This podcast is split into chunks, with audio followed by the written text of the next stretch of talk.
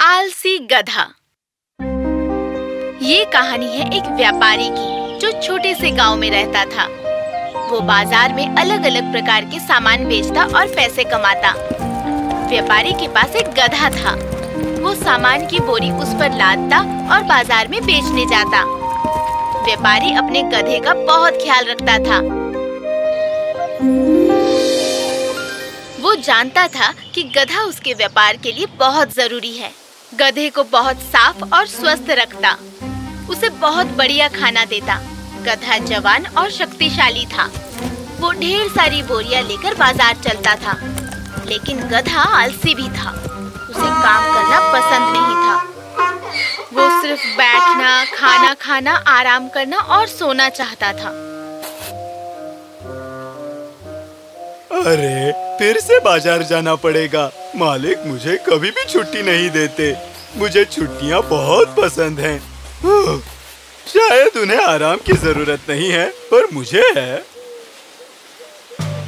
लेकिन गधे को ये नहीं पता था कि अगर व्यापारी एक दिन भी छुट्टी लेगा और बाज़ार नहीं जाएगा तो उसे कितना नुकसान होगा। और फिर पैसे नहीं तो गधे को भी खाना नहीं। बाज़ार की मांग के अनुसार व्यापारी रोज कई प्रकार की वस्तुएँ बेचता था। जैसे दाल अनाज सब्ज़ियाँ, मसाले और फल भी। व्यापारी रोज गधे को लेकर गाँव से निकल पड़ता था। बाज़ार पहुँचने के लिए उन्हें एक नदी पार करनी पड़ती थी। व्यापारी बहुत ही संभाल के गधे को नदी पार कराता। एक दिन व्यापारी के एक दोस्त ने उसे बताया कि बाज़ार में नमक की बहुत मांग है। अरे वाह मुझे बताने के लिए शुक्रिया दोस्त। अब मुझे नमक बेचना शुरू करना चाहिए। और जल्दी ही व्यापारी ने नमक की बारह बोरियाँ तैयार की बेचने के लिए। उसने छह बोरियाँ गधे के पीठ पर लादना शुरू किया। तब उसे एहसास हुआ कि बोरियाँ काफ़ी भारी थी। गधा चल भी नहीं पा रहा था। अरे रे बेचारा गधा उस पर ज़्यादा वज़न पड़ गया होगा। ठीक है मैं एक बोरी कम करता हूँ जिससे वज़न कम हो जाएगा। गधे को कोई तकलीफ़ न हो इसलिए व्यापारी ने एक बोरी उसकी पीठ से उतार दी। लेकिन फिर भी गधा आगे नहीं बढ़ रहा था। व्यापारी गधे की हालत समझता था पर वो जानता था कि गधा आलसी भी है। उसने एक छड़ी निकाली और उसे मारा।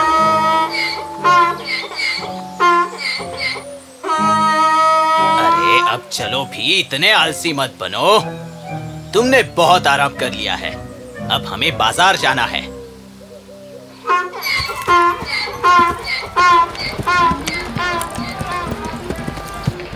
उस दिन व्यापारी की सारी नमक की बोरियाँ बाज़ार में बिक गई। मेरा दोस्त सही कह रहा था। बाज़ार में नमक की मांग बढ़ती ही जा रही है। व्यापारी ने रोज नमक बेचना शुरू किया। वो नमक की काफ़ी बोरियाँ भरता और फिर गधे पर लाद देता।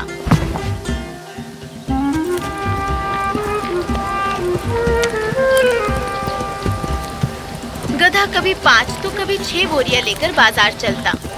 वैसे तो गधा कभी खुश नहीं होता, पर घर लौटने पर राहत की सांस लेता। व्यापारी के सारे नमक की बोरियाँ खत्म हो चुकी थी, इसलिए गधे को थोड़ा आराम मिला।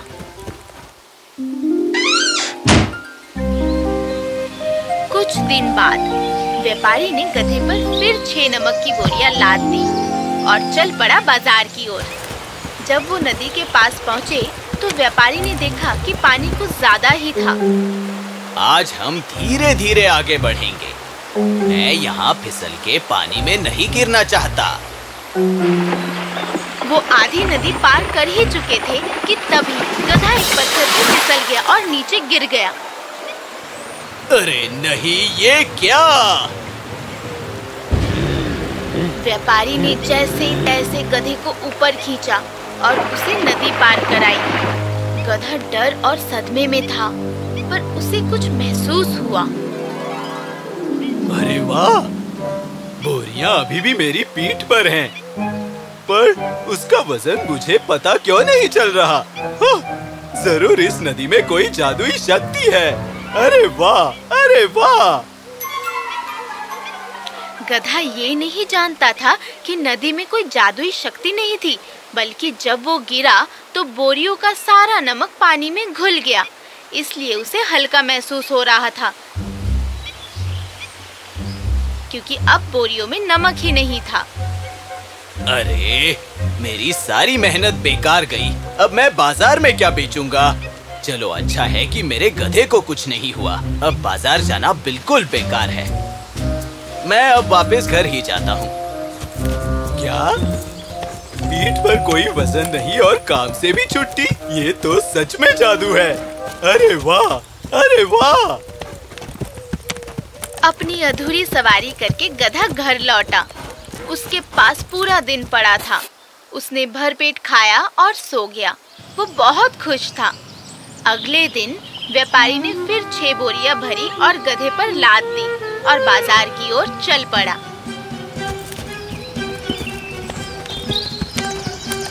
कल तो बहुत मज़ा आया। लेकिन आज मुझे फिर काम करना पड़ रहा है। पर मैं आज भी काम टाल सकता हूँ। मैं पीठ का वज़न कम कर सकता हूँ और वापस घर जा सकता हूँ। बिल्कुल कल की तरह। उस पानी में जादुई शक्ति है। मुझे यकीन है कि मुझे ज़रूर छुट्टी मिलेगी। गधे की नीयत से अनजान, व्यापारी चल पड़ा बाज़ार की ओर। जैसे ही वो नदी के पास पहुँचे, गधा कुछ कदम आगे बढ़ा इससे पहले कि व्यापारी उसे रोक पाता गधा उसी जगह बैठ गया जहाँ वो पहले गिरा था। ओह ये तुम क्या कर रहे हो? बेवकूफ़ खड़े हो जाओ। पर बहुत देर हो चुकी थी। गधे के ऊपर रखा हुआ नमक पानी में फिर से पिघल गया। अब कोई बोझा नहीं था। गधा बहुत खुश हुआ। अरे वाह काम हो गया। कोई वज़न नहीं और कोई काम नहीं। आखिर ये हुआ कैसे? एक मिनट। कहीं ये गधा जानबूझ के पानी में तो नहीं बैठ गया? ओह, ये कितना आलसी जानवर है। मैं इसकी इतनी देखभाल करता हूँ और ये ऐसे मुझसे बर्ताव करता है। इसे घर लेकर जाता हूँ और सबक सिखाता हूँ। गधे को लगा कि उसे एक अच्छी तरकीब सूझी है काम से बचने की, लेकिन व्यापारी ने भी कुछ ठान लिया था। अगले दिन सुबह, व्यापारी ने आठ बोरियाँ गधे की पीठ पर लाद दी। गधे ने कोई शिकायत नहीं की। अरे बाप रे आठ बोरिया। पर मुझे वज़न का पता क्यों नहीं चल रहा? पर क्या फ़र्क पड़ता है? मालिक चाहे जितनी बोरिया मेरे पीठ पर ला दे मैं कहाँ बाज़ार जाने वाला हूँ? अरे वाह! व्यापारी चुपचाप गधे को नदी के पास ले गया। अब मेरी जादू दिखाने का समय आ गया है। नदी पार करते समय फिर फिसल गया और हमेशा की तरह उसी जगह पानी में बैठ गया। मगर इस बार व्यापारी ने गधे की बिल्कुल मदद नहीं की। जैसे ही गधे ने उठने की कोशिश की तभी अचानक मेरी पीठ ये क्या हो रहा है? मेरी पीठ इतनी दर्द क्यों कर रही है? अरे बाप रे। व्यापारी बहुत ही होशियार आदमी था। वो जानता था कि गधा फिर से वही तरकीब अपनाएगा। इसलिए इस बार उसने नमक की बजाय कपास बोरिया में भरी थी। जैसे ही गधा पानी में बैठ गया कपास ने पानी सोख लिया और भारी हो गया। तुम्हें क्या लगा तुम मुझे बेवकूफ़ बनाओगे? अब तुम्हें बाज़ार जाकर फिर घर लौटना होगा। वो भी ये आठ बोरियाँ लेकर। अरे नहीं ये क्या? ये वज़न तो बहुत ज़्यादा है मेरी पीठ। गधा समझ गया कि पानी में कोई जादू नहीं था। अब उसे आठ भारी कपास की बोरियाँ लेकर बाज़ार जाकर वापस घर लौटना था। उस दिन के बाद गधे ने कभी भी पानी में बैठने की हिम्मत नहीं की।